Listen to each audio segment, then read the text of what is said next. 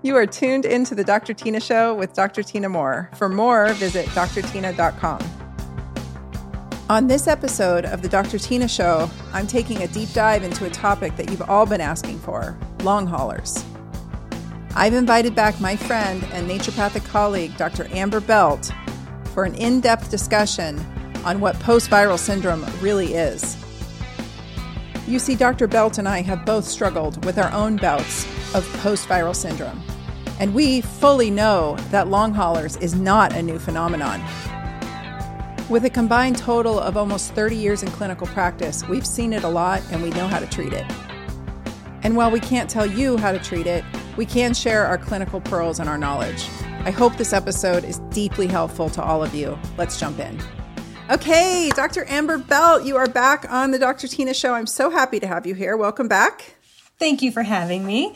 Yes, we are going to talk about long haulers. We have, mm-hmm. I have had many requests about this, and you and I have been talking behind the scenes. You have been treating it actively in your practice. You've been treating COVID and everything else. If people haven't caught up, they should go back and listen to our episode that we recorded prior. I will link it in the show notes.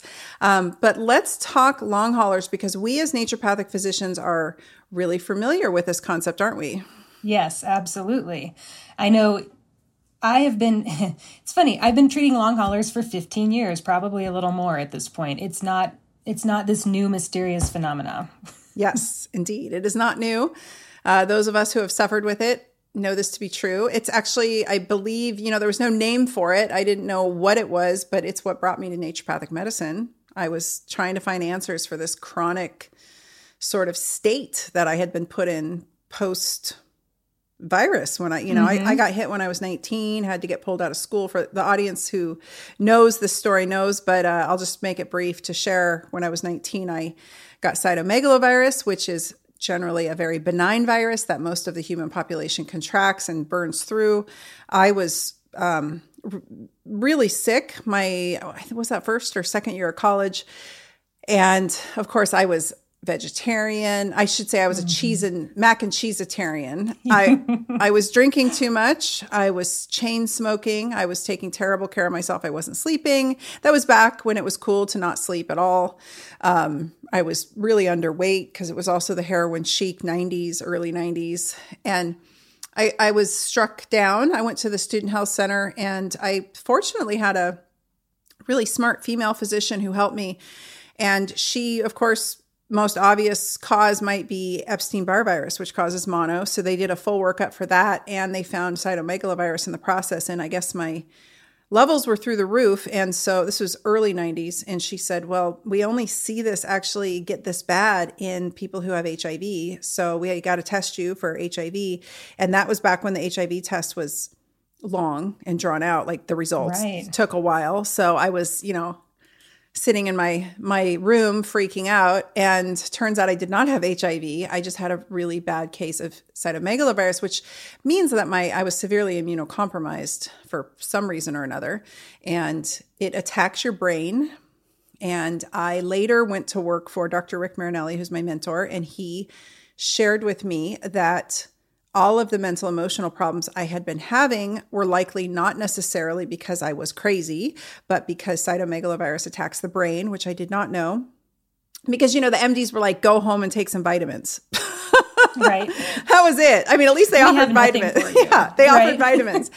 I had to get pulled out of school that quarter. I mean, it was it was a rough, rough, rough haul. I was never quite the same. But anyway, fast forward all those years later, I meet Rick, and Rick tells me, actually, no, cytomegalovirus has impacted your brain, and that's a huge reason why you're having all this crippling anxiety, severe depression. Um, I was underweight again, and I couldn't. I was like sort of in this chronic cachexia thing. I couldn't really pull out of people thought I was anorexic and doing it to myself. And that was partially true, but also I just couldn't gain weight. And so on and on that went. And then a, uh, fast forward again, I got hit really hard with an influenza virus in the early 2000s. Mm-hmm. And uh, that one really messed me up. And I could not quite get out of it as easily as you would think. I've had a couple viral well, since all of this, like I get hit hard by viruses, let's just put mm-hmm. it that mm-hmm. way. So I'm very familiar with this. I came to naturopathic medicine. I've learned everything I can. I've also, you know, done some work with Dr. Paul Anderson on it through his conferences. So I've come to understand it well as you do mm-hmm. as well. And so I wanted to share with the audience really what is post viral syndrome?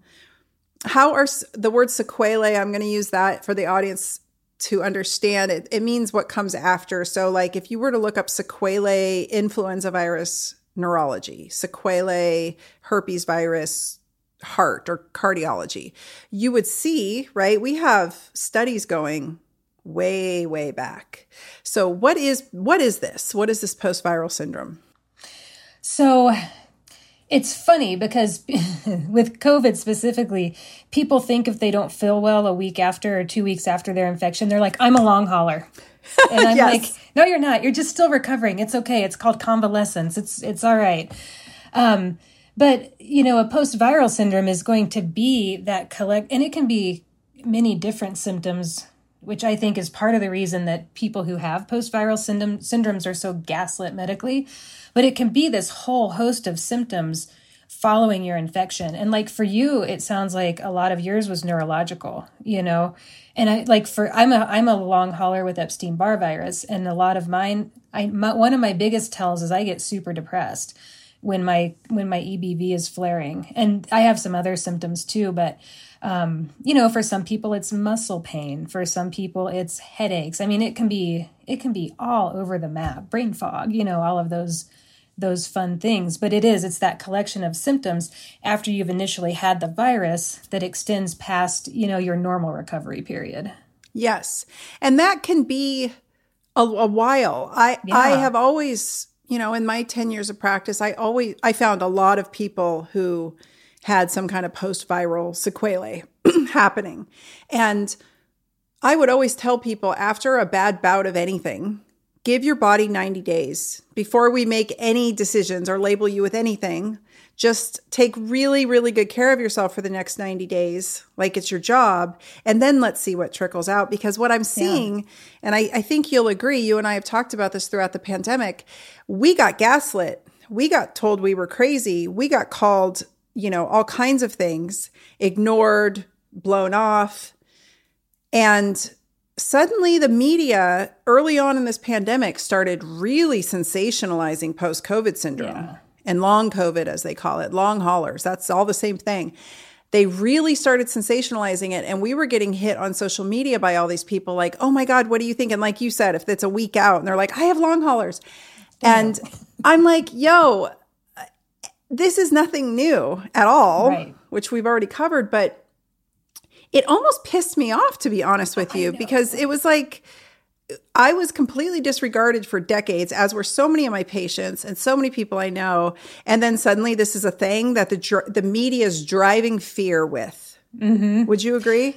I completely agree, and I think they. I mean, I do think that they were using the long hauler to drive pe- more people to, you know, comply with whatever they needed people to comply with at the time. Um, people were even during Omicron, people were more they were so terrified of getting long haulers from this mild cold bug that I'm, you know, and I would tell my patients, I'm like, don't worry, I've been treating this for, I think at this point, almost 20 years. I got you.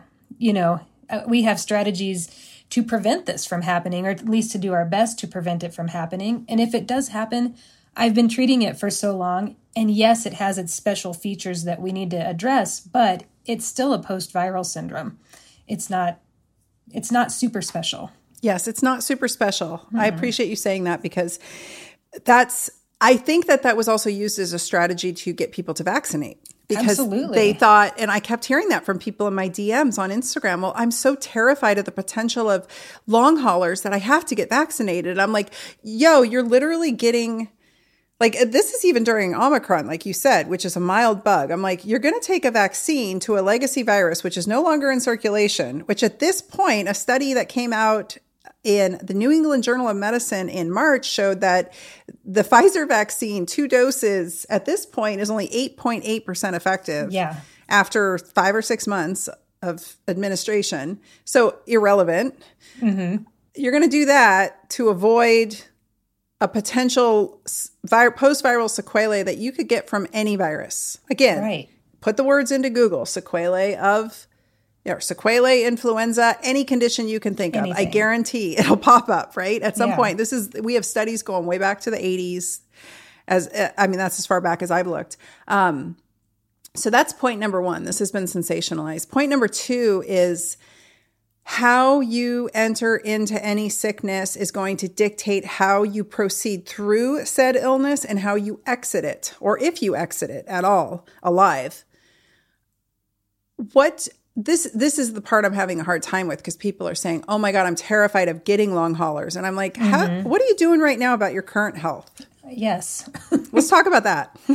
yeah. Okay. I have a lot to say about this. Good. so I, but, and I, I know we're, I just know we're totally on the same page. I'll see. So, you know, as I start to see, okay, so my patients who see, see me and who've seen me through COVID don't generally get long haulers. But the ones that I am seeing come in, um, they're kind of funny. Like, you know, a lot of times they're, I'd say the majority of mine right now, at least, are men in their like mm, early to mid, maybe the late 50s. And they're like, I was totally healthy going into this. And I'm looking at them and I'm like, you know, you're 5'8, you're 180, and 30, at least 30 of those pounds are in your gut. We need to talk about healthy and what that actually is. You know, you can't be sporting a beer gut and think that you're going into an infection perfectly healthy. So, what I've seen is the same people who are going to do poorly with COVID itself, especially with Delta and Alpha, are the ones who are going to get long haulers anyways. Yes. because they're they're yeah. And i have a theory i know i have to track this one a little bit better because it's still kind of early-ish but i think i think i'm seeing people whose whose uh immune system and inflammatory stuff got knocked askew by multiple vaccinations. I think they're having a harder time post covid too like coming through it um, in a healthy way because they went into it in a more inflamed state These are folks that had the COVID vaccine or other vaccines. oh yes covid vaccine Yeah, I'm gonna we're gonna get to that. I have a note to ask you because this is a con that's a whole other podcast, I suppose, Right. huh? Let's go back. Let's go back to what you said, um, and it's true. What we are seeing in the data, of course, is a couple of things. One is those who are most susceptible to poor outcomes with the virus are also those who are having the worst long haulers and the most uh, long standing and severe. It does seem like severity of illness during COVID definitely correlates with severity of long haulers, but not always. I just looked at a study that came out, I think, gosh, on the 18th, I want to say of March 2022, the showing uh, gray matter damage in the brain. And we talked about this off camera olfactory, primary, and secondary olfactory regions of the brain. I just wrote a blog post about it, you guys, on my Substack. You can go check it out. It's called Long Haul Part Three. Um, there was no correlation between brain damage and severity of illness in three different studies I looked at. So I thought that was interesting. But when it comes to some of the other long haul symptoms and in other studies looking at just symptomology overall, including neurological symptomology of long haulers, it does seem that the most severe cases of COVID led to the most severe cases of long haulers. Definitely a higher propensity in the obese and diabetic, which is the same mm-hmm. exact group that you would expect to have bad outcomes with the virus. So, yeah.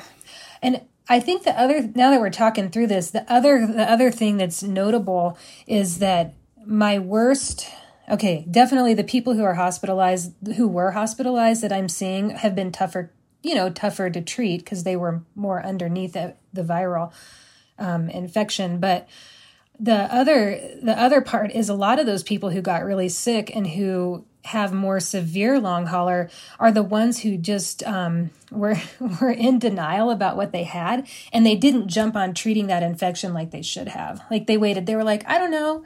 I was 10 days into it and then i started not really not being able to breathe and then i went to the hospital and i'm like you waited 10 days to treat? Oh no. You know? Yeah. so that's the other thing that i see too. You make a good point. I I was going to share this at some point, but this is a good time. We, you know, you and I have talked about this. I've talked about it on the podcast. I've talked about it elsewhere. We prepared for COVID So, like, we literally trained for it, right? Mm-hmm, exactly. literally. Yep. Physically trained, took the supplements, had the kit ready, had the, I mean, I had my treatment plan written out in phases because I really believe that COVID, and you've probably seen this more than I because you're treating obviously patients and I'm not at this point. But phase one is really that uh, initial, the viral load is in my head, this is the simplicity of it, right? This is like the Sesame Street version. In my head, phase one is when the virus is taking hold and replicating. And so keeping viral load at a minimum is critical, right? Um, that's where I really hit my ivermectin hard and my hydroxychloroquine mm-hmm. and all of those things to make sure that I, and the zinc and the C and the D, which I'd been on prior, right? I, I, I, I do want to warn people, it takes a while for the, some of those things to get up to level in your bloodstream. So being on the nutrients, at least the C, the zinc, zinc and, and D and C, and you can follow the FLCCC guidelines, but uh, I'm not telling people how to tr- prevent, treat, or cure COVID. You and I know this as just the regular, let's get on our C, zinc, and D because it's fall, right? Yep. Like that's, absolutely, that's the naturopathic way. Like it's fall, let's get nutrient yep. replete. Um, so keep viral load down phase one. Phase two is really that inflammatory phase where shit can go wrong, right? Like day, mm-hmm. I don't know, seven to eight through 14, really keeping a watchful eye, making sure that it doesn't this is when the cytokine storm and the you know um, respiratory distress and all like you said they're 10 days in and they can't breathe yeah. this is when the shit show will often come down for people so that first part they kind of like you said blow off and then the second part they're like oh my god this is bad because their immune system has finally decided to kick in part of their immune system and sort of start to obliterate the scene um, I talk about that in other episodes. I think you and I talked about it on our last episode too. So I treated that differently Mm-hmm. And then phase three was now let's keep everything okay. I'm still thinking that, you know, I had it in November, early November. I still feel like I'm in phase three. This is the keeping mm-hmm. myself, keeping my vascular system healthy. Um, a, a, big reason why I quit drinking in January. I was like, I cannot yeah. be inflaming my endothelium, keeping my blood thin with mm-hmm. specific nutrients um, just making sure that I keep my cognition and my brain health at maximum and doing all the things to promote wellness in those areas and not deplete myself in those areas. So, have you kind of seen that clinically as well? Yes, definitely. And I, I, when, I'll be honest, I haven't seen a COVID case since, I don't know, I'm guessing like almost eight weeks at this point, an acute case. Um, Yahoo! I know, right? and treating Omicron was different. Like, I, you know, but with the Delta and Alpha, definitely those first five days, we did something different than we did on day five to, I don't know, I don't know, week like one, two to four. And then after that, you know, we would kind of, and then at that point, I'm trying to remember, I would have them run labs too to see, like, you know, did they have inflammation? You know, did we need to clean anything up? And, and really start thinking about clotting and, and things like that. And if i knew that my patient had like for me like if i if i knew i had you know an epstein-barr virus infection that had you know that was dormant i also wanted to check on that and make sure that that wasn't rearing its head too so, so yeah. you were keeping an eye on clotting. You were keeping an eye on inflammation. You were doing hormones. the hormones. Yeah, yeah, yeah. Let's mm-hmm. talk about hormones next. Uh, you were keeping an eye on just making sure that nothing long term was setting up because I have heard story firsthand stories from clinicians saying, "Yeah, you know, my patient didn't have the hardest time with COVID, but then six months later she had a stroke." Yeah. Mm-hmm. Stories like yeah. that. So, really making sure that cognition is not impaired, yeah. Uh, I think too with that is people think neurologic symptoms and they think they've got to be overt, but it can often just be fatigue, depression, insomnia, mm-hmm. you know, just these more subtle changes that people maybe yeah. don't put as much merit to and just think they're falling into a funk when really it's Right. Yeah, they're like I'm stressed out and it's like, "Are you?" cuz your job's is like everything and cuz I, you know, because I know my patients, I'm like, everything else is the same in your life. You're not more stressed out at your job, your relationship's still good. Are you really that stressed out, or is it, you know, is it something neurological? I had pretty severe COVID brain. I mean, yeah. It, I, call, I called it COVID brain. It was real. I mean, combo that with pre-menopausal or perimenopausal. Oh, you know, that's I was like, well, I can't control the fact that I'm 48 and I can't control the fact that I have COVID, but I sure can cut the alcohol out. Mm-hmm. you know, I mean, what can yeah. I, what more can I do uh, aside from eat well, exercise, and all the things? And j- just real quick to throw in another disclaimer: we're not your doctors, you guys. We can't give you treatments. So people are, I know, are going to email the show and say, "Well, what did Doctor Belt do? what did you know? What what what do we do? What are the treatments? We can't tell you what the treatments are. You have to find somebody who's knowledgeable in this area and get help. And I know that's easier said than done, but um, yeah. it's you said it off the air. It's different for each person, right?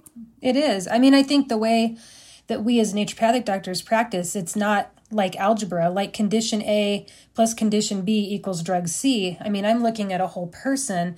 And so what you get for your post viral stuff is going to be different than what I get because we're not that we're just not the same. Right. So it's very individualized medicine. So I think I think speaking in generalities is the the best thing for us to do.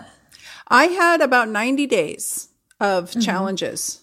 So my brain fog was easily the worst symptom originally. Yeah. But like I said, I've been through this before. I was even joking with my strength coach. She, she I was like, dude, you've seen me re- recover from viruses before. It takes a minute, right? Mm-hmm. So there was definitely some shortness of breath that persisted. And we'll talk about the lungs in a second. Um, shortness of breath. Uh, I still find that I get dizzy a bit easier, but I, that comes back to hormones, I think. So we can talk about that. I definitely was shaky in the gym. Like I was not able to, my balance was affected and my strength was affected early on.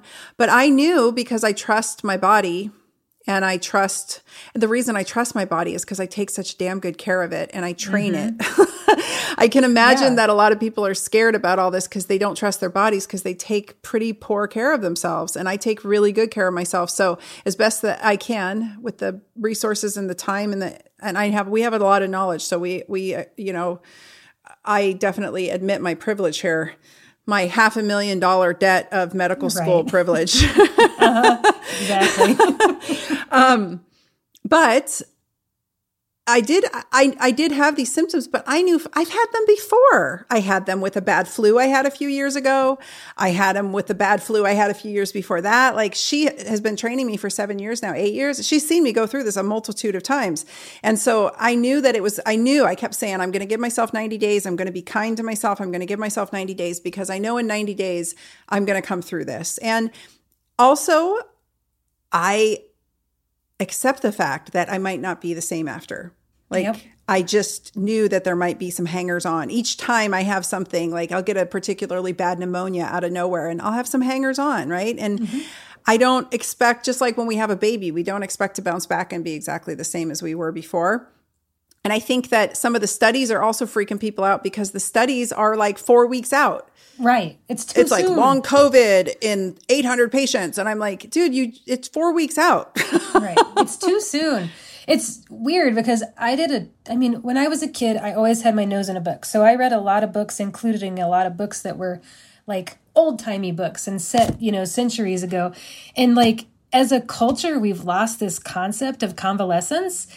And that's what those studies are missing. There has always been a recovery period expected, you know, culturally after someone was sick, but not in you know, not in our recent history. And I, I explain that to people all the time. I'm like, it's called convalescence and it's a, we're, we should allow our bodies to recover, but we just think we're going to get better instantly. And I think, you know, you said about, you know, you have a baby and you expect your body to not be the same, but, you know, we're told by our, our Hollywood stars that we should be bouncing back in a month and have that flat belly and be just exactly the same. And that's not how it is for us people who you know, experience life not on a Hollywood level.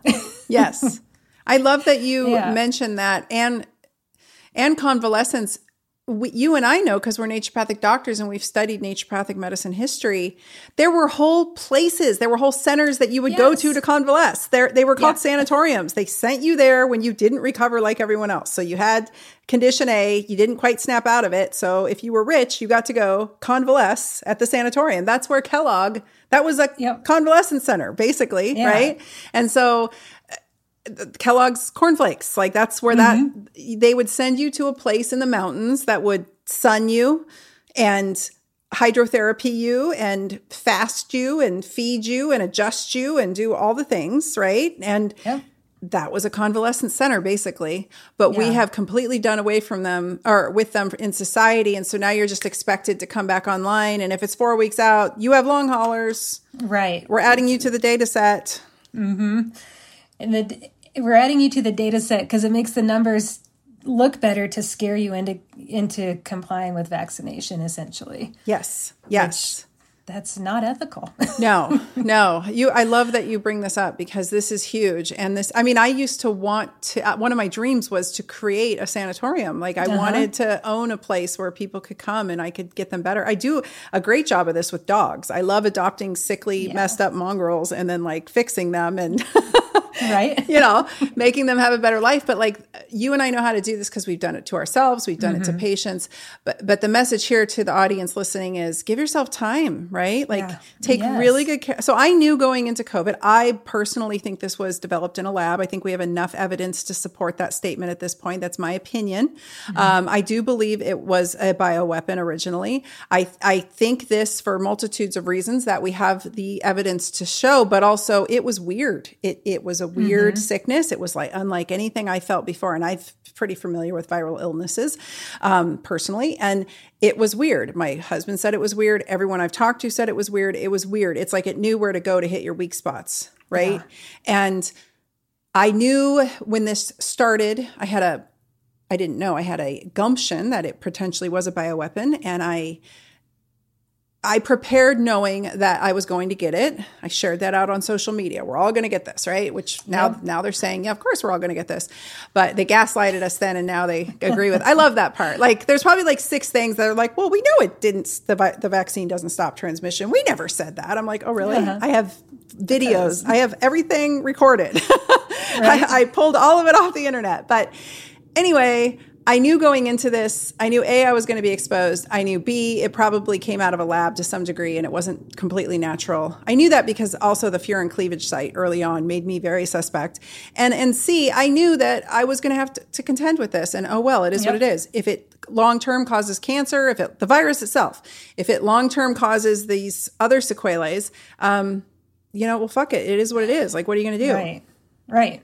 I mean, I just, you know, I, I, it's been tragic to see people put their whole lives on hold because they're so afraid of the future. And it's like, you know, yeah. You're still going to get it. You're still going to get it. Live your life, you know, and just treat yourself as best you can. Yeah. Instead of pausing everything, you know, for an indeterminate amount of time. Well, those people are so far gone now, though. Like they're they're, lost, they're never yeah. coming back. They're never leaving their house, and they're like, thank God for it's Amazon true. deliveries and everything else because they're right. not they're not joining society. I feel particularly bad for those people who have children because mm-hmm. they have demented their children into fear for life. I mean, the OCD, it, this pandemic has really put a glaring light on the amount of mental illness and OCD mm-hmm. and um, just catastrophizing that the society holds that, that everyone was sort of like percolating below the surface, you know? Right. Yeah. Well, I can't tell you how to prevent, treat, or cure long COVID, long haulers, or any other medical condition. I can tell you the systems that I'm trying to support when I'm looking either in my own health or when I'm looking at a patient who is suffering from some kind of sequelae post viral, right? So, without going too far into it, most notably, the systems that I'm concerned about are the neurological system, the hormonal system, including the adrenals and thyroid, the gut. COVID and other viruses sometimes like to really mess with the gut. Um, inflammation in general, I'm trying to keep down. I'm in, interested in keeping their electrolyte balance in check and I'm interested in supporting their mitochondria. So I have put a variety of supplements inside a page over on my store. It's store.drtyna.com. And there you can click in the upper menu on a tab that says the long haul. Click there and you'll see a variety of supplements that I've got there for you. If you use the code long haul 15, you'll get 15% off any of those products in there. Um, I've got resilience in there. That's my adrenal support product. I think that's just a no brainer anytime your body has been under any kind of assault or stress. I've got a product called Bitch Be Gone, which is a general female hormonal support product that is for any age group at any time in the life cycle. I think it's a wonderful one for anyone who feels like maybe going through a viral sickness or any kind of sickness pushed their hormones over the edge. I've got a product called Libido Vitality, which is an androgen support product. It is a favorite for the ladies as well not just for men. I've got a GI rebuild product in there that is for gut support. First Defense is for immune support. Beauty in a Bottle is my newest product, and it is a collagen, an advanced collagen product that think of it as a uh, collagen generator for the joints, hair, skin, and nails. So, those of you losing your hair, it might be worth supporting not only your brain, but your hormones and then downstream taking making sure we have the nutrients for healthy hair production. As far as the brain goes, we know that viruses like to hit the brain and can cause some neurological issues in some people. My magic triad always is Vital Brain, which is my Magtein magnesium product that crosses the blood brain barrier. It is a crowd favorite for a reason. Brain Calm and Brain Spark, I like both of them. They do exactly what I describe them as. And then my Ultra Omega OK, which is my favorite fish oil product. And I think of that as an inflammation response situation. I, I always love to give out fish oil for a variety of reasons. I know some of uh, you have read that it can be problematic. I still believe clinically it holds a lot of value. And this one has three times the absorption of other fish oil, so you don't have to take nearly as much. So I think of it as a keeping the blood thin and reduced from inflammation and supporting the brain and the neurologic system.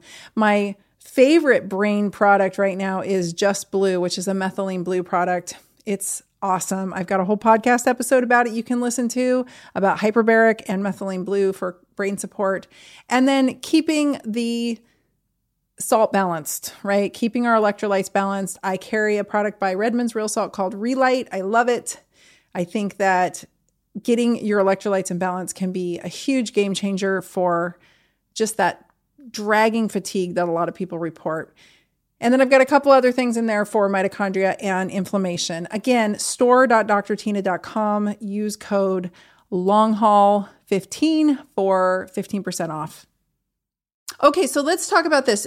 Something I came to you with early, and I said, "Hey, Amber, I, I'm I'm hearing this online. Are you seeing it clinically?" Is Okay, so there's hair loss and there's mm-hmm. a, a, variety of symptoms, but let's talk root cause for a minute because we're naturopathic doctors. That's what we do. I think that people are sitting on the edge of hormonal imbalance or thyroid dysfunction in particular because it's so common. Clearly, some adrenal, I mean, people's adrenals have to be fried after all this stress. Oh, yeah. So they're sitting on the edge of some kind of endocrine thing about to topple.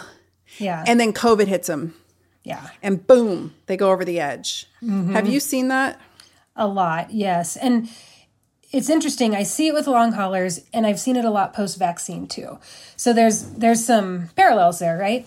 Um, I've seen a lot. I think hmm, I'd have to I'd have to sit down and look at numbers, but I've probably the most I've seen is the thyroid adrenal dysfunction. Um, closely followed by female hormone disruption, particularly in my perimenopausal and postmenopausal women. Yeah. Um, I, I think it's pushing people into menopause. It yeah, yeah. Or yeah, I think so too. And um and I don't know if that's driven by, you know, just really whacking out the adrenals and messing up that whole cascade. I don't know I don't know how to back up through that whole cascade of, of those steroid hormones to see, you know, which is the egg and which is the chicken but I see it a lot. They might be.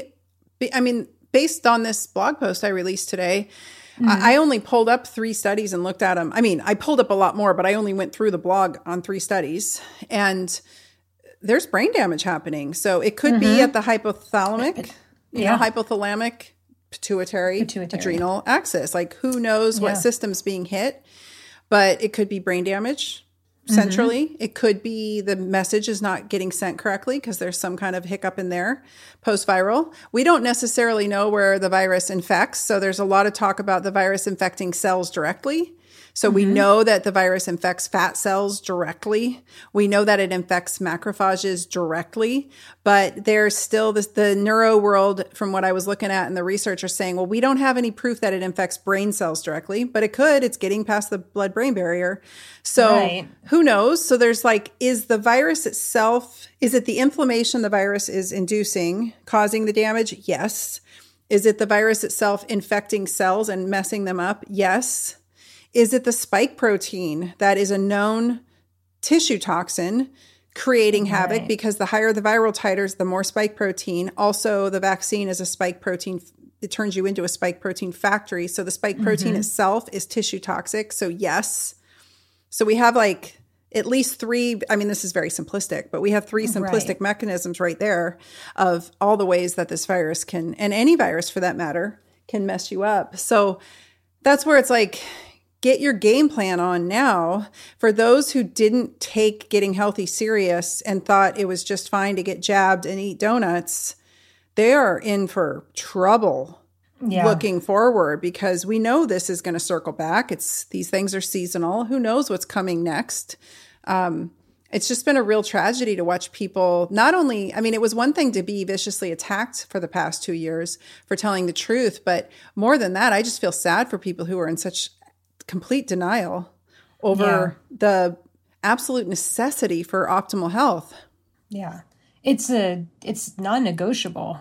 I mean, in my in my world in my life, like for me it's non-negotiable for me, but now the, you know, the whole country and world should be seeing that really going not having these pre-existing conditions is non-negotiable, but getting the conventional world to recognize that is hard. I I had a patient today bring me a letter from her primary care. She had some labs done and they send you this summary letter and they said I had to laugh or I maybe would have cried. Your prediabetes is well controlled with your hemoglobin A1C at 6.1 and I'm like Wow. in what in what world is prediabetes well controlled? Like and so there's that just still that lack of recon- recognition in the medical community that to take these pre-existing conditions seriously and Well, I think Yeah. it's normalized because the doctors themselves are a mess. yeah Most of the doctors are a mess. Most of our Yeah. colleagues are a mess. Mm-hmm. I mean, if you That's if you go to a naturopathic convention in the Pacific Northwest, that there's a lot of unhealthy people. If you go to one in Arizona or Canada, a much healthier crowd. I know because I used to speak at them, and I was like, "Wow, this looks like a totally different group of people," Yeah. you know. And so it's it really depends on the pre-existing thing also showed up in the studies I've been looking at on this long hauler Mm-hmm. series. If you go into this with pre-existing conditions, your chances of long hauler significantly increases. yeah So no matter how you slice this thing, it's all one thing, right? It's all one thing. It's your health. And if your health house, this body, this flesh meat suit that we walk around in, if it's inflamed, if it's not well nourished, if it's not being slept and exercised and watered and taken care of, uh, it's it's ripe for the pickings, basically. Yeah. So it's not just the virus that we have to worry about. It's really this sequelae that we're going to see over and over again. And I feel terrible for the people who have been hit with this out of nowhere. But I have to ask at what point do people think that, like, where do people, because I've been there, but I, I caught it pretty quick. Like, mm-hmm. how do we not realize we're not healthy? yeah like is it like a certain amount of weight or is it i mean do you have to get like the devastating diagnosis from the doctor to finally have yourself hit in the head and be like oh shit i have to do mm-hmm. something. My health is out of mm-hmm. order. Like i think we're just missing this as a society. Like people don't seem to have this instinctual understanding that like i don't feel well. Something's off. I need to eat better sleep better move better. Mm-hmm. Like basics. And people say oh well we're not wealthy or we're not this. It's like no this is fucking basic human behavior. Right. this is It's like not you, you have to sleep. I don't care if you're a millionaire or a dollar heir. Like Yeah. sleep is essential, you know. Movement's essential. all the millionaires I know ta- know that they can't be millionaires and maintain millionaire status unless they take really good care of themselves too. Like they're probably the most disciplined people I know. That's why they're millionaires mm-hmm. because they're so Yeah. disciplined. They don't drink, they don't mess with their sleep, they don't burn the candle at both ends, they don't eat bad food ever. Like they are so disciplined because they're entire business depends on them having an, a you know a an amplitude of health. Mm-hmm. Yeah, yeah, and I think people too. You know, they. I think that they live under stress and they let that guide their decisions you know they they eat poor food or they don't move because they're too stressed out um, so i talk to my patients a lot about changing their response to stress but i also think that that living like right on the edge of stress there or right on the edge with their stress is what tips them over hormonally once they get the infection. And then a lot of my patients my female patients if they're in decent health and their periods let's say get thrown off and they're having two a month or they're super heavy or something for my healthier patients, you know, I usually tell women give it three cycles, you know, 90 days, like you were saying, and let's see if it shakes out. For most of them, it'll shake out post COVID. For some of them, especially perimenopause, because our hormones are so, they're just kind of they're changing, right? They're funny. They're funny. they're, yeah, they're sensitive little hormones.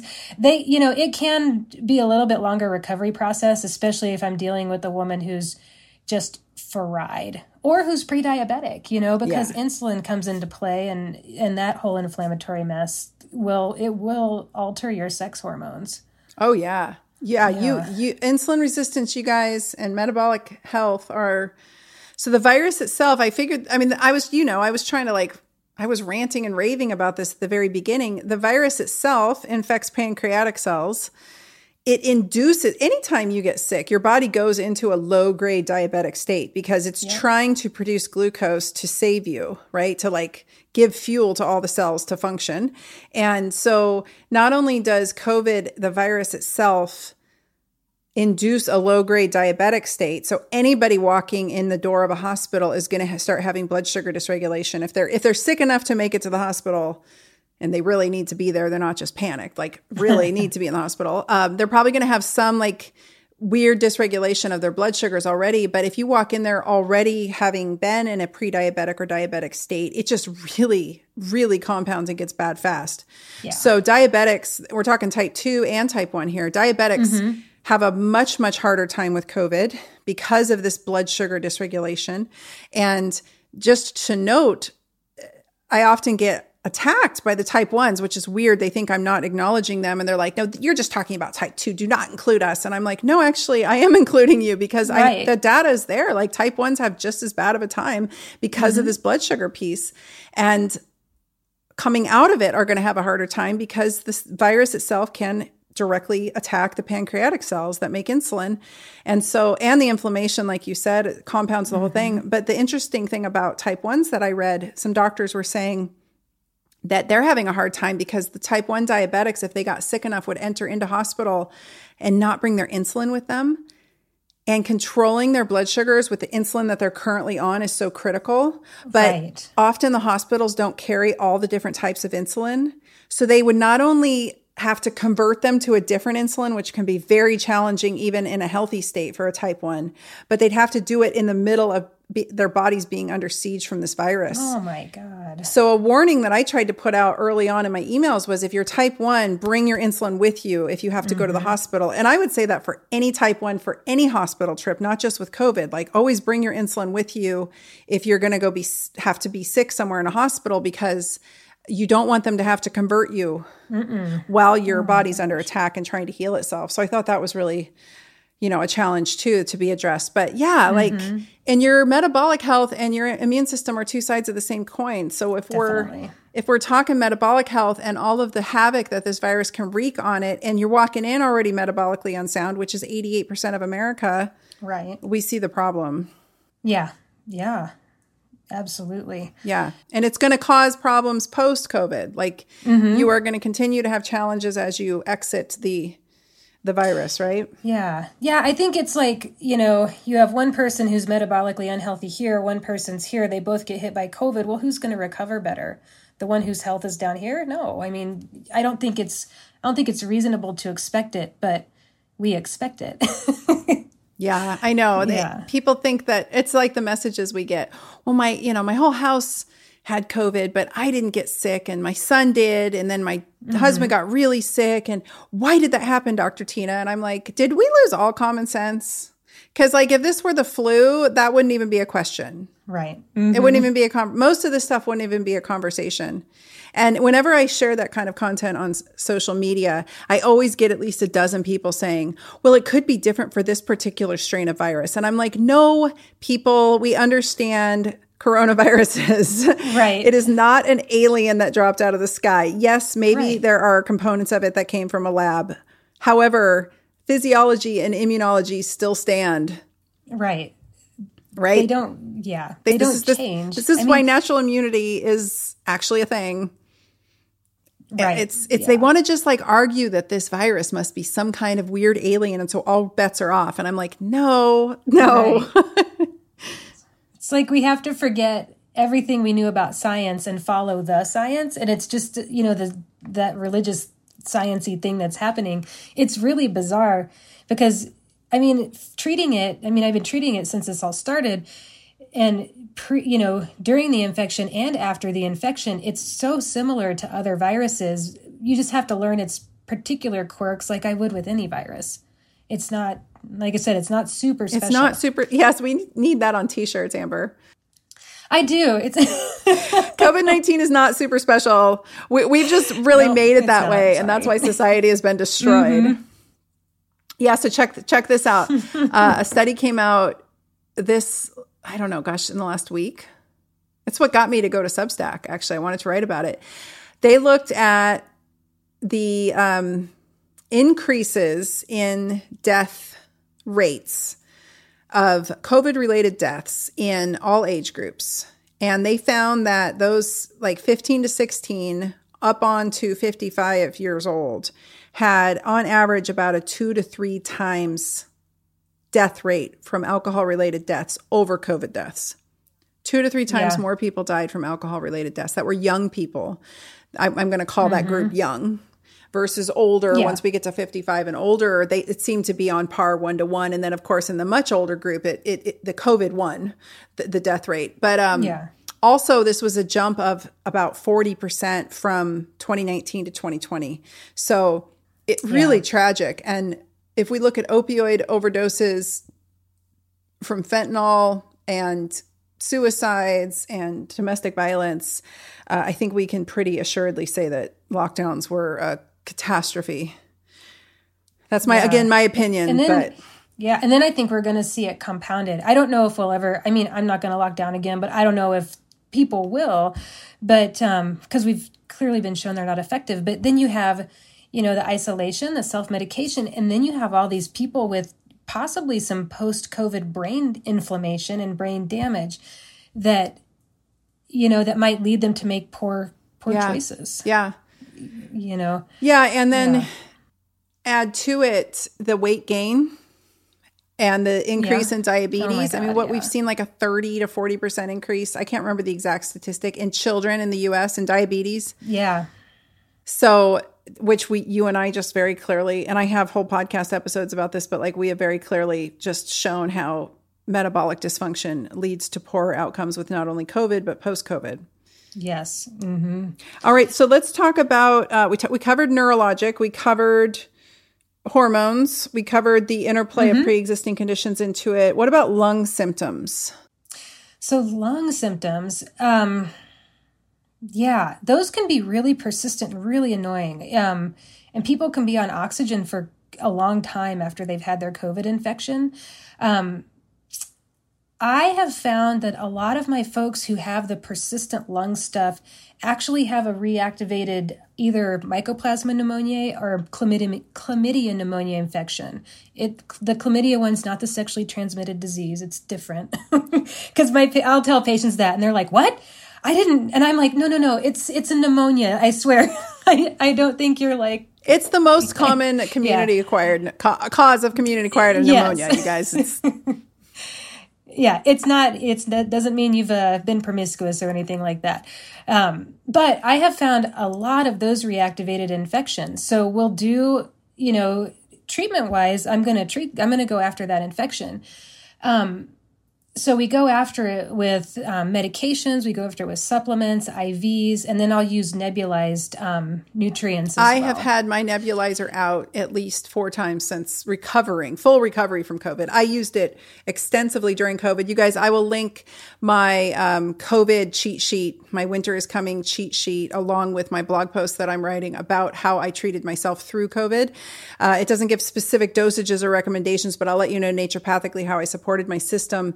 I that nebulizer has been my BFF and just saline. Mm-hmm. And I'm I'm happy to say that. I know that that sound I, I, I guess I could get in trouble with the FDA on this or the Department of Justice, but just nebulizing saline in general is something I have done as somebody who has bad lungs. So I'm not saying this in relationship to COVID, yeah. but in general, uh, saline packets are available on, on Amazon, little sterile packets. Nebulizers are cheap, and so if whether it's hay fever season or um, I'm having some kind of winter spell of something, or maybe I might get exposed. I've had that too, like during the wildfires that we have in the Pacific Northwest. Mm. I've done it after they've sprayed the fields with glyphosate. Um, I keep that nebulizer close and handy, and I use it often. And I just nebulize saline like it's going out of style. No medications, nothing else, just plain old saline has been, it's like a salve to the lungs. And, it allows mm-hmm. me, it allows my lungs to start to calm down, but also to expectorate. And so I have used it extensively. I use it when I get sinus troubles. I mean, I am a huge fan of saline nebulized. I people ask about hydrogen peroxide and all these other things, and we can't talk about that for legal reasons. Yes, we do use all the things too, but I have found anytime I put anything besides saline in there, it can almost be irritating. So I have really fallen in love with just good old saline nebulized. And that's a trick that I learned a long time ago. you know, for just yeah. like I said, any kind of. I just always had uh, uh, picky lungs. They're they're just funny. Uh, even when I was a little kid, funny funny lungs. And so when I discovered a nebulizer in my adult life, it was one of those like, why didn't I have this as a kid? Like, what an inexpensive, wonderful thing to have. And each person in the family gets their own cup. So you just need one nebulizer. Everybody gets their own cup. And it's just such a beautiful, simple um, therapy for people. It is. Yeah. It's funny that we can get in trouble for talking about salt water. I just yeah. like, okay. Bring it on. I'm at this point, but, I'm like, really? Right. That's that you guys are going to waste money taking me to investigate me over that. to talk about salt water. Um, yeah. I, oh, go ahead. And I think th- as I say, I think they used to send people to convalesce at the seaside sometimes. Exactly. That's yeah, exactly yeah. my point. There are also my mom has this little gizmo that's like a ceramic container that's shaped like a stovepipe, I guess, I don't know, and it has salt in it, Himalayan sea salt. So I just replace the salt in there and breathe that in. All it does is suck the oxygen through the salt or the air, the ambient mm-hmm. air through the salt, and so you salinate your lungs. So yeah, um, the other thing that I have found, and this is has nothing to do with COVID, also is. Uh, this is just from years of getting repeated pneumonias, and boy, I've had some rough pneumonias. Um, just walking pneumonia, you know, that turns into something persistent yeah, and horrible. And I've had acute, really bad pneumonias, and I've had a lot of bronchitises. I had I grew up in a, uh, let's just say this. I grew up in a house with two chain smokers inside the house. I love my parents. They finally quit smoking and they first they started smoking outside, then they quit smoking. But I grew up in a, you know, the car, there was the windows were always down and one parent was always smoking. So I've just always had lung issues. And so again, this is a lot of these things I'm talking about I've always done, but the one thing that's gotten me over the lungs I believe and I there is some data on this so the lung cells themselves get infected. The original alpha and delta and the earlier strains like to infect the lower lung cells. And yes. Omicron definitely stays mm-hmm. in the mm-hmm. upper lungs, which is why it's so such a more mild condition for most. Um, the lungs get fibrotic, right? They've just been like, not only do they get like mycoplasma does a number on lung cells, it right? Does. It gets in there, it makes them leaky. All of the infiltrate mm-hmm. of the mm-hmm. immune system comes in, starts throwing their bombs around. I mean, you're ba- basically your lungs melt a little bit and then they become fibrotic. And this is the only time that I will ever, you'll ever hear me recommend cardio. right? but I, car- cardio yeah. is what gets me out of it. That's what got me over COVID too. I got to start mm-hmm. running, sprinting, r- riding my Peloton, getting a good cardio in. Then I nebulize and then I hack my lungs out. and yeah, get it, get it up and out. And I have found that a persistent, um, just use of that has been really, really helpful mm-hmm. in getting my lung capacity back. Yeah. And I tell patients too to move because they think they, get, you know, if they get out of the hospital and they're on oxygen, a lot of times they're terrified to move. And, you know, oh my God, it, you know, it dropped my oxygen. And I'm like, it's okay, you know, just go gentle at first and then slowly but surely ramp that movement up because you gotta, you have to expand yes. those, those lungs. Otherwise, they're just going to stay stuck together like yeah because when things get inflamed they glue up and then they get fibrotic gummy. and it's a, yeah. yeah you're so right walking that that's key walking and then slowly increasing that i'll tell you a trick i got them off amazon and again this is not tr- prevention treatment or cure of covid this is just post lung goo problems um, cans of oxygen. You can just buy the can, which I'm sure oh, yeah. you're familiar with because you live in altitude. Mm. Those cans yeah. of oxygen just saved my life. So I had one in my car. I had one every time I went out for a walk. Um, I, we took one finally when you or when Zoe and I, my daughter and I were in Arizona visiting you. We ended up in Sedona. We found that getting a can of oxygen really helped both of us on our hikes there. So getting that can of oxygen, I had one stashed everywhere. I think it's like 45 bucks for 3 of mm-hmm. them or something. I had one everywhere. So anytime that that dyspnea hit me, which I mean, it happened post COVID when I was driving. All of a sudden, my lungs would seize and I couldn't oh, breathe, man. and I'd have to pull over because I thought I was going to wreck, and I would start like crying because I couldn't breathe. And so, uh, tank or little oxygen canisters over the counter. You can buy them mm-hmm. at Walgreens in some places. They're stashed everywhere. so yeah. one was in the gym with me yeah. when I was working out. Like mm-hmm. I just take a few hits off that, I'd be good. I keep going. Yeah. And I think I had one patient who actually, one of my long haulers who was pretty active before he got hit and he was dying to go back to the gym. And that's what he took with him. Um, that and his, his O2 monitor. So he could just kind of watch himself and know when to, he was really smart and knew his body pretty well. But um, I think for a lot of folks, walking is a great place to start because a lot of those people, like we talk about being metabolically unhealthy, probably weren't, definitely weren't the fittest going in, you know? So just getting them to walk even a block can be huge in getting their lungs to open back up. yes, and move the lymph, get that muck out, mm-hmm. move the blood, really tonify that cardiovascular system that has been, that's the other part that uh, long hauler seems to be hitting, right? Which we don't have a ton of data on, but it's definitely wreaking havoc on the endothelium of the yeah. vascular system, which is the inside layer. Ha- have you seen a lot of, aside from inflammation, have you seen clotting issues post COVID and post vaccine? I haven't seen many clotting issues post COVID. I've seen a lot post vaccine. Um, I honestly, I would say I, I've seen a lot more post vaccine, but I do measure you know, I'll measure markers like D dimer and fibrinogen and, you know, those clotting markers post COVID.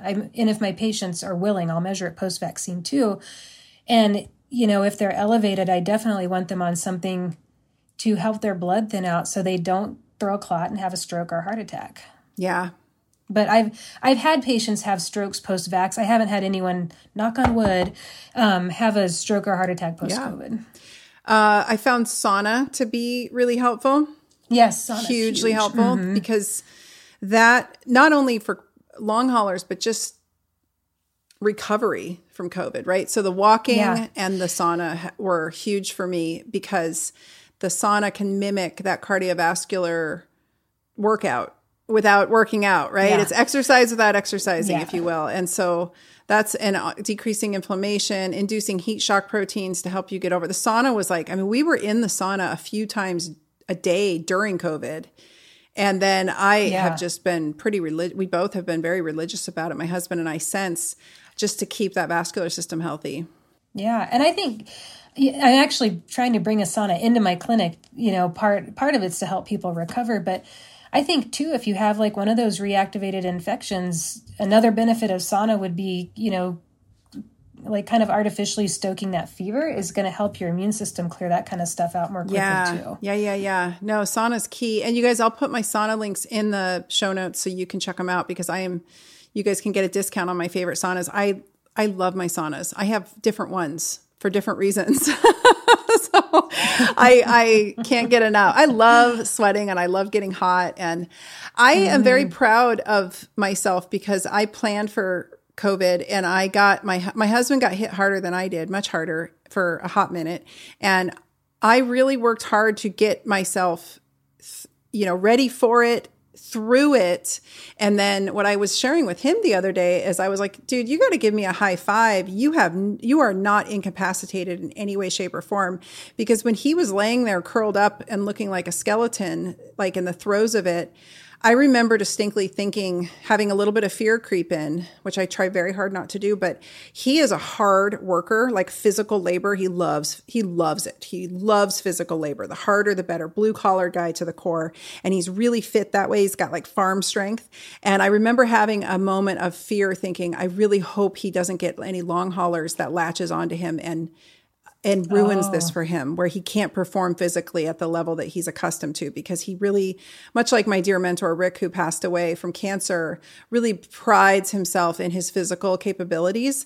And so I was worried that that was going to be a thing. And I literally shifted gears in that moment on his treatment plan. And again I can't share details but I shifted treatment gears to make sure that there were no sequelae like I was like, mm-hmm. no, I'm not having. Yeah. And yeah. I wasn't, I wasn't thinking, oh gosh, blood clots down the line. I was thinking right now, like I need my baby to get up off this couch at some point in the next week and be able to labor the way that he's accustomed to laboring and do his work the way that he's used mm-hmm. to working. Because I think that would have been the most devastating thing, which I, I say this because I know this to be true for many people who are messaging me saying like their whole lives have been destroyed. And I yeah. want to share a bit of hope because yes, what I did in real time for him in that moment made a huge difference, I'm sure. But, and he also has an incredible vitality and immune system. But uh, there's always hope, right? We can take people who are, I didn't find naturopathic medicine until I was 10 years into, almost 10 years into long haulers, mm-hmm. right? So I guess a little bit less if I do my, if I can't do math. But I mean, I was a long way into it and I got turned around. There's hope, right? Yeah. Yeah. Yeah, absolutely. And I think that's, that's one of the things that gets me sometimes is they they the media paints this bleak gloom and doom picture of you're going to be stuck with these symptoms forever when the reality is at least in the studies I've been reading most long hauler symptoms resolve in a year. We can certainly help speed that along if we you know if we believe in long haulers. Um, and i think it's important for people to you know if you are experiencing long-term symptoms to really advocate for yourself because I think one of the reasons the conventional medical world has so few tools for these post-viral symptom symptoms is because they they spent so long like gaslighting these poor folks with with like uh, fibromyalgia, chronic fatigue, those types. When a lot of times those are post-viral um, from Epstein-Barr, cytomegalovirus, or other you know other different infectious agents. So there's a ton of hope. I think you just have to seek out a provider who is willing to, you know, to address the root cause. Yeah, and it's yeah, we have talked about IVs and we've talked about different therapeutics, but let's just break this down basically for the person at home. Let's say they can afford to get a sauna. So I've got sauna options in my that I'll share that are 500 bucks and I've got sauna options that are in the thousands. So say somebody has the ability to access a sauna, they can fill some water jugs up with water or sand to make different mm-hmm. sized weights. Weights? And they uh-huh. have the ability to walk right? Because I know somebody somebody inevitably says, "What about the quadriplegics?" And I'm like, I don't know. I'm not a expert at quadriplegics, but for you know, but a quadriplegic is going to have their physical therapist who's going to be awesome yes. getting them through that. For the most so part, for your average know. Joe Anyways. that can ambulate and walk, uh, let's talk about the basics, right? What are they? Yeah, well, eating actual food and not food like products, right? So I know you and I talk about eating food that looks like it did when it came from the farm. Um, you know, the the less processed stuff. Um, moving every day. And it doesn't you don't have to be hitting the weights hard every day. Like you said, you can be walking. And I I follow a similar, I think similar workout routine to you. I lift two or three times a week and then I walk or I I skate um, the other days of the week. Um, yeah, I think staying hydrated is important too. Um, I live in desert land, so it's always a struggle up here. okay, so we talked about food, we talked about movement. You know, I think I think if people could sauna a couple times a week, that'd be great. I think that's a really quick way to turn one one's lights on. If I could give anybody yeah. a piece of advice on like the fastest needle mover to get your lights on and your instincts on, so then you know what to do next, and everything else mm-hmm. feels like less of a hurdle, is just start saunaing regularly. And I have a whole episode about sauna. You guys can go back and listen to. I'll I'll, I'll also put that in the show notes. Um, it doesn't matter. It's not contingent on like temperatures and times, right? It's what the person can handle. Yep, exactly. And I'll even tell people if they don't have access to a sauna, I'll have them get in a bath. And you know, if they need to sweat and they can't work out that hard, they can they can sweat in the tub yes. for sure. Sweating. and I Get, getting yeah. hot. Yeah, it's it seems it almost seems too simple. It's like we've made things too complicated, you know. Um, and I think sleep is huge. And I know for long haulers, sometimes sleep can be a really real challenge because maybe your hormones are all weird and your your cortisol spiking at night, or you're you know, or you're a woman and you're you're you're having hot flashes or you're having some shortness of breath but as soon as we can get the sooner we can get the sleep sorted out the better. Yeah. Because you're not your body can't heal without sleep. Well to that i would say and I, this is whether someone's been in a traumatic injury uh, or you know accident or they've been very sick with something i always promote some kind of adrenal supportive mm-hmm. product during the day. And that will often start to regulate out their adre- the hypothalamic pituitary axis adrenal axis and then that often helps sleep i found yeah. So it's it it's does. not a treatment for sleep. It's not a treatment for adrenals. It's just let's tonify the adrenal system. Salts can also be helpful. I have a great product yeah. called Resilience. It's my adrenal product that's in my uh, personal line. I love that product. I'll give you guys a discount on that in the show notes as well. But resi- you know, adding some adrenal support, it has a little bit of glandular in there. There, adrenal glandular, I think is really helpful, and then that will oftentimes get sleep to become more regulated. Not always, because sleep yeah. is complicated, but it can help keep that cortisol from like freaking out at three in the morning. Yeah. It's almost like you have to, to a, for some folks to a certain degree, you have to retrain that part of their circadian rhythm and just remind those adrenals, you know, you're supposed to be putting out a lot of cortisol in the morning and not so much at night. And yeah, sometimes that can be a quick turnaround. Yes. Um, so eating real food, hydrating, walking, weights, so movement, sweating, mindset. I think meditation is Mm-hmm. And when I say meditation, you guys, you don't have to sit there and om for, you know, 20 minutes straight with a perfectly clear mind. To me, it's mindfulness, it's mindset, it's believing that you're going to heal. Mm-hmm. And I mm-hmm. say this, I want to cry when I like I say this from the heart. Like you have to believe you're going to heal. It's it sucks. I have been there. It sucks. I remember being 19 and sitting at my parents' house crying and crying and cry, like uncontrollably crying because I couldn't stop because the cytomegalovirus had inflamed my brain so much I couldn't eat, I couldn't see straight to read, so I couldn't do anything. I'm normally I love to read to like self-soothe. I could not self-soothe. Um, I couldn't sleep. And I remember just crying and crying. And at one point, I had to sit down and decide I'm either going to get better or I'm going to die. I'm mm-hmm. either going to live like this and probably kill myself or I'm going to get better. And I have had to have that talk with myself a few times over. And I know you've had your health struggles too. I'm sure you've been there. Mm-hmm. there is a moment where you're like, I believe I'm going to get better. And so what I'm, yep. what am I going to do right now? I'm going to take action. And that yes. action usually for me is a walk where I meditate. So I meditate on my walks. I meditate during my deadlifts, but I take some kind of action to spark some energy inside of me to get some clarity. Um, it often involves petting my dog at the same time.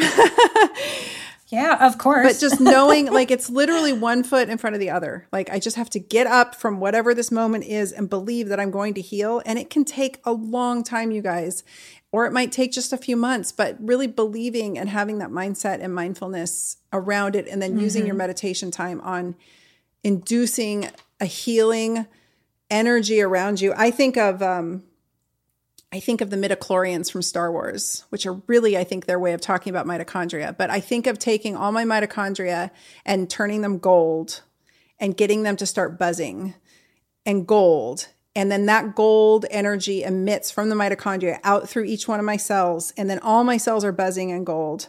And then I get that aura to emit from me. And if I can get it outside of my body, at that point, I sit with that for a moment and I maintain that energy. And then I come out of my meditation. And I usually do this in the sauna or during mm-hmm. exercise, mm-hmm. but I know we all have our own ways to do it. I'd like to hear yours. I just think that that process has been one of the most healing, beneficial things that I can possibly think mm-hmm. of. And mm-hmm. that's free.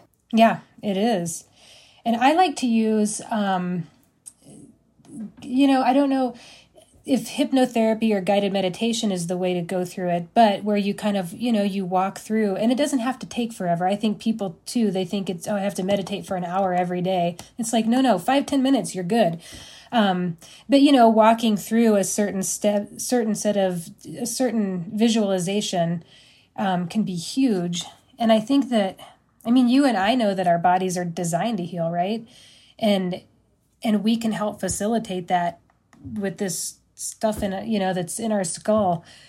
And it's so it's such an empowering thing to know that our bodies are designed to heal and that we can take some action around that. But i think people are so disempowered around their health that they just don't don't believe they can. Right. And so seeing a patient it's part of my job to try to to reinstill that that faith and it's not even faith it's the reality but patients will say, Oh, thank you so much. I feel so much better. And I'm like, you know what? you did all the hard work. You changed your diet, you exercised, you did all of these things. You know, I just, you know, I did some work, but that you know they have to dig in and take the action and do the hard work i agree and it's little things every day i sit with myself and i yeah. ask what did I choose to put in my mouth today? Yesterday, mm-hmm. I realized I got through the whole day and I hadn't eaten any protein whatsoever. which I is atrocious, right? Um, I wasn't feeling it. I was having a stressful day, and I was working really hard to keep that stress state down. I'd gotten some bad news, and I um, I was really drawn towards fruit. So I had some fruit yesterday, and I knew today I'd get back on the horse. I asked myself every day, did I walk did I walk? did I did yeah. I walk today? Because there'll be days where like I'm I'm just like working all day and I hardly walk, right? Or I, I didn't do much yeah. around the house. I just literally was like stuck to my computer all day. So I asked myself, did I walk? I asked my and I try to check in in the later afternoon so I still have time to remedy a few of these things and at least get a little something in. Um, yesterday I I didn't get much walking in. I got I got two short walks out so I got outside. I'm going to go when we get off this podcast for another one. I asked myself every day did I sweat? And now I don't have to sweat mm-hmm. every day, but when I'm really in a bad place, I do have to sweat every day. Um, I check in to make sure I lifted a couple times a week. And I do really try hard to keep focus uh, or attention, I should say, on my thoughts. Did I let worrying or pathologic illness inducing mm-hmm. thoughts into my head and am i working yeah. to break those thought processes you know so it's it's an act anyway the point is i mean i know we all have our different ways but did i and you know did i have some mindfulness time today did i take a few minutes and i'm again i might combo that with something else like the sauna or the walking or the whatever but i have to actively check in with myself every single day and ask myself, did you take care of Tyna today? Did you take care of your meat suit? Right? Yeah. Yeah. And and spend some time Definitely. on a few even if it's a few affirmations. There's different apps, there's different places to find affirmation. You can just Google affirmations mm-hmm. and look them up, but just having some positive mindset intention for a yeah. second. Some breathing exercises, whatever it is. I know it sounds overwhelming, but our point with this is before we close is all the things we tell you to do to stay healthy are exactly the same things you need to double down on even more so if you're experiencing some kind of post-viral syndrome, right? Yeah, definitely. Yeah, it's it doesn't have to be. I mean, and people I I mean, don't get me wrong. I do hit people with IVs and meds and stuff and supplements, but you know, you still have to do those simple foundational things or you you know otherwise you're just trying to slap a band-aid on a hemorrhaging wound. You know and that's kind of what um i mean that's that's where functional medicine and naturopathic medicine shine over conventional medicine. We you know we're advocating to do those foundational things. Yes. And to again clarify we are not treating a condition you guys we're treating a person so everything right. we've shared here is to treat a person. We're mm-hmm. we are treating the individual in front of us. We're not treating a pathology. So I don't care what virus caused this symptom picture. I'm not even treating the symptom picture. I might do something to make those that those things more comfortable. I'm interested in treating the individual overall, holistically, as an entity, mind, body, and spirit, um, over like viral loads. yeah. Mm-hmm. yeah, yeah. It, it, I know. It, yeah, people, especially when we. So a lot of times with with my long haulers, we'll uncover an old infection that's ramped up. I see Epstein Barr a lot in my long haulers when they, especially when they have fatigue and muscle pain and stuff like that, and they always want to check their viral titers. and I'm like, no, no, but how are you feeling? Because yes, we found this infection, and your your titers are gonna go up and down to a certain degree. But as long as you're better, as you're as long as you as a whole person are feeling better, we don't have to track it so so precisely you know? There's there there's still art to medicine you know? Yes yes. I think of it like a body of water. If you have a body of water that becomes stagnant because it's become blocked the first thing you're going to find is that you're going to have overgrowth of some things that are not necessarily healthy and usually some mm-hmm. kind of mm-hmm. plant life or microbial something and you're going to have a die off of the wildlife that lives in and near that water because the water is starting to get like a cesspool basically right yeah and what is the first thing you have to do when you're trying i i my before before medicine i wanted to be a marine biologist so i have studied water systems and one of the first things you have to do you don't just throw a bunch of bleach in there to kill off the bacteria because you'll kill everything, right? We're not fighting the organisms that are there. We're trying to reestablish homeostasis of that water system. And so we need to figure out where it's blocked. We need to figure out uh, how to get movement in the water. The water moving is going to keep it from being a cesspool, right? So we have to, yep. we might have to clear away some of, like right now, we have a little creek down on our property, and one part of it is really getting mucky, and all the weeds are growing up. So I'm like, we got to clear out those weeds, probably get some of that out of there so the water can move more freely so it mm-hmm. quits being so mucky and gross because we do have a mosquito problem. But you don't just keep poisoning the mosquitoes the the bug the fish eat the mosquitoes. We it's the right. ecosystem right? And our bodies are are no different. And so all of these little things are important. And I, I, I don't i'm not an expert on all of this but you get the drift right? We don't want a stagnant yeah. mucky murky pond. Oh we need sunlight mm-hmm. on it. Absolutely you know, you do the things to reestablish the ecosystem, but not too much sunlight, right? Like it's, these are, I, let's add that to yeah. our list. I think. I know, right? God, that's probably one of the best things you can do when you are currently sick and post sick, and to avoid getting sick is to get adequate sunlight every day. Yes, and I do. I mean, I regularly recommend this to patients, whether they're long haulers or not. You know, before 9 a.m., I need you to be in the sun for 10 minutes. Nice because people are inside all day. I mean, I'm not gonna I'm not gonna get much sun today either, um, just because I'm at work. But get, getting in the sun is so important. Oh yeah, for and so many reasons. Not yeah, not always slathering stuff all over your skin because you're afraid of it. Well, if you don't eat seed oils, you don't burn, and we've known that for a long, long time. So, yeah, you know, a lot of people's sensitivity to sunlight has a lot to do with their crappy diets. But mm. we won't get into that now. That's another episode. Right. okay, Amber. Well, I love you. Can you please tell everybody where to find you? Yes, um, my medical practice is Aspen Integrative Medical Center, and you can find that at aspenmedcenter.com. Um, you can find me on Instagram at Dr. Beltsander. Um, Beltsander is my roller derby name. So Tyna helped me come up with this. So my my Instagram handle is Dr. Beltsander. I love it. Um, yeah, me too. And then I have another company, um, Sage Sirona, um, and we sell natural first aid kits, and that's just sagesirona.com. And I'll make sure to put all the links in the show notes as well, awesome. and all your Instagram links because you're I love your Instagram. Oh, Amber you. gets to say the things that we all want to say, and somehow she flies under the radar of it all and gets to say it. But you, I think it's because you're so crafty with the way you say it. You make really nice points without being inflammatory. I can be a little inflammatory. I, I kind of open my mouth. You, you, you think through things a bit more. it's that it's. I was an English major in college. Uh, I think. It's all that writing, maybe. I well, you're know. also a very kind person. I'm a kind person too, but sometimes I like you I like are. to stir the pot. Yeah, I love it. You're more of a diplomat. Anyway, I love you, lady. It was so great to share your brain with us today and give us all of this information. And I hope it was helpful to the listeners. And I hope everybody goes and follows you on Instagram. Yay, that would be great. Yes. Thank you for coming on. All right. Thank you so much. Thanks for listening to the Dr. Tyna Show.